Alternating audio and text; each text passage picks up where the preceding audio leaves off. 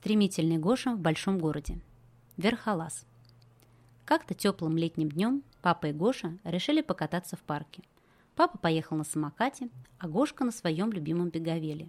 Погода стояла прекрасная. Ярко светило солнышко, и легкий ветерок трепал кроны невысоких деревьев. В парке в тот день было очень много отдыхающих. Кто-то играл с детьми в мяч, кто-то читал, присев на лавочке, кто-то просто прогуливался. По краю асфальтированных дорожек была нанесена специальная разметка для движения велосипедистов. Именно этой разметки и продерживались папа с Гошей. Так они не мешали движению прохожих, а прохожие не мешали им. Ехали они не спеша, изредка перекидываясь парой слов, и доехали до большой игровой площадки. А вокруг площадки не широкая дорожка, отличный гоночный трек.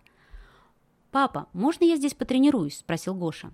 «Конечно», – согласился папа. «Я как раз хотел передохнуть. Посижу, книжку почитаю».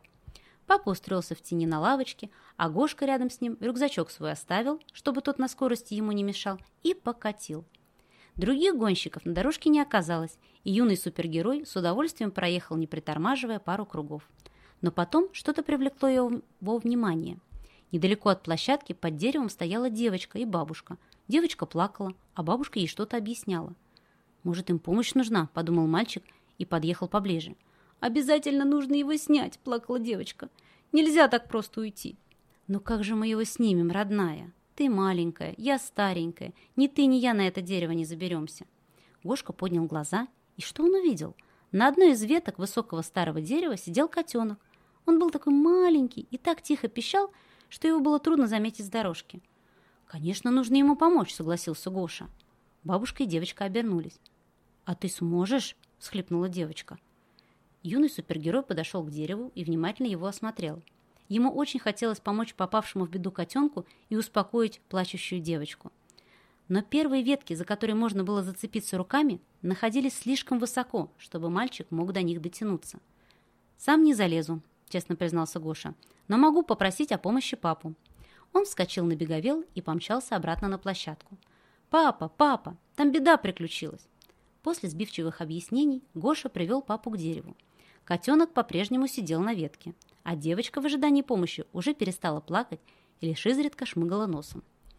Папа быстро оценил ситуацию и заключил. «Нет, без спасателей тут не обойтись. Дерево старое, ветки под весом человека могут обломиться». Он достал телефон, набрал номер службы спасения 112 и объяснил, что произошло. На вызов приехала пожарная машина. Гоша с интересом наблюдал, как пожарные приставили к дереву раздвижную лестницу, по которой один из них стал ловко карабкаться наверх. «Когда я вырасту», — с воодушевлением прошептал папе Гошка, «я тоже буду спасателем. Это профессия для настоящего супергероя». «Ну, чей это зверь?» — с улыбкой спросил пожарный, спустившись на землю с пушистым верхолазом на руках. «Ничей», — тихо ответила девочка, поглаживая испуганного котенка по голове. «Раз он ничей, то мы найдем ему хозяина», — вдруг решительно заявил Гошин папа. Он поблагодарил спасателей и взял котенка на руки. «Нам пора идти, Машенька», — сказала бабушка. «Видишь, теперь есть кому о котике позаботиться». Когда пожарный и бабушка с девочкой ушли, Гоша спросил. «Пап, а может мы котенка у себя оставим?»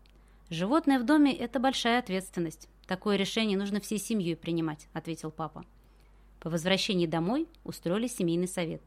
С огромной Гошкиной радости решение оставить котенка было принято единогласно. И имя малышу сразу нашли подходящее – Верхолаз.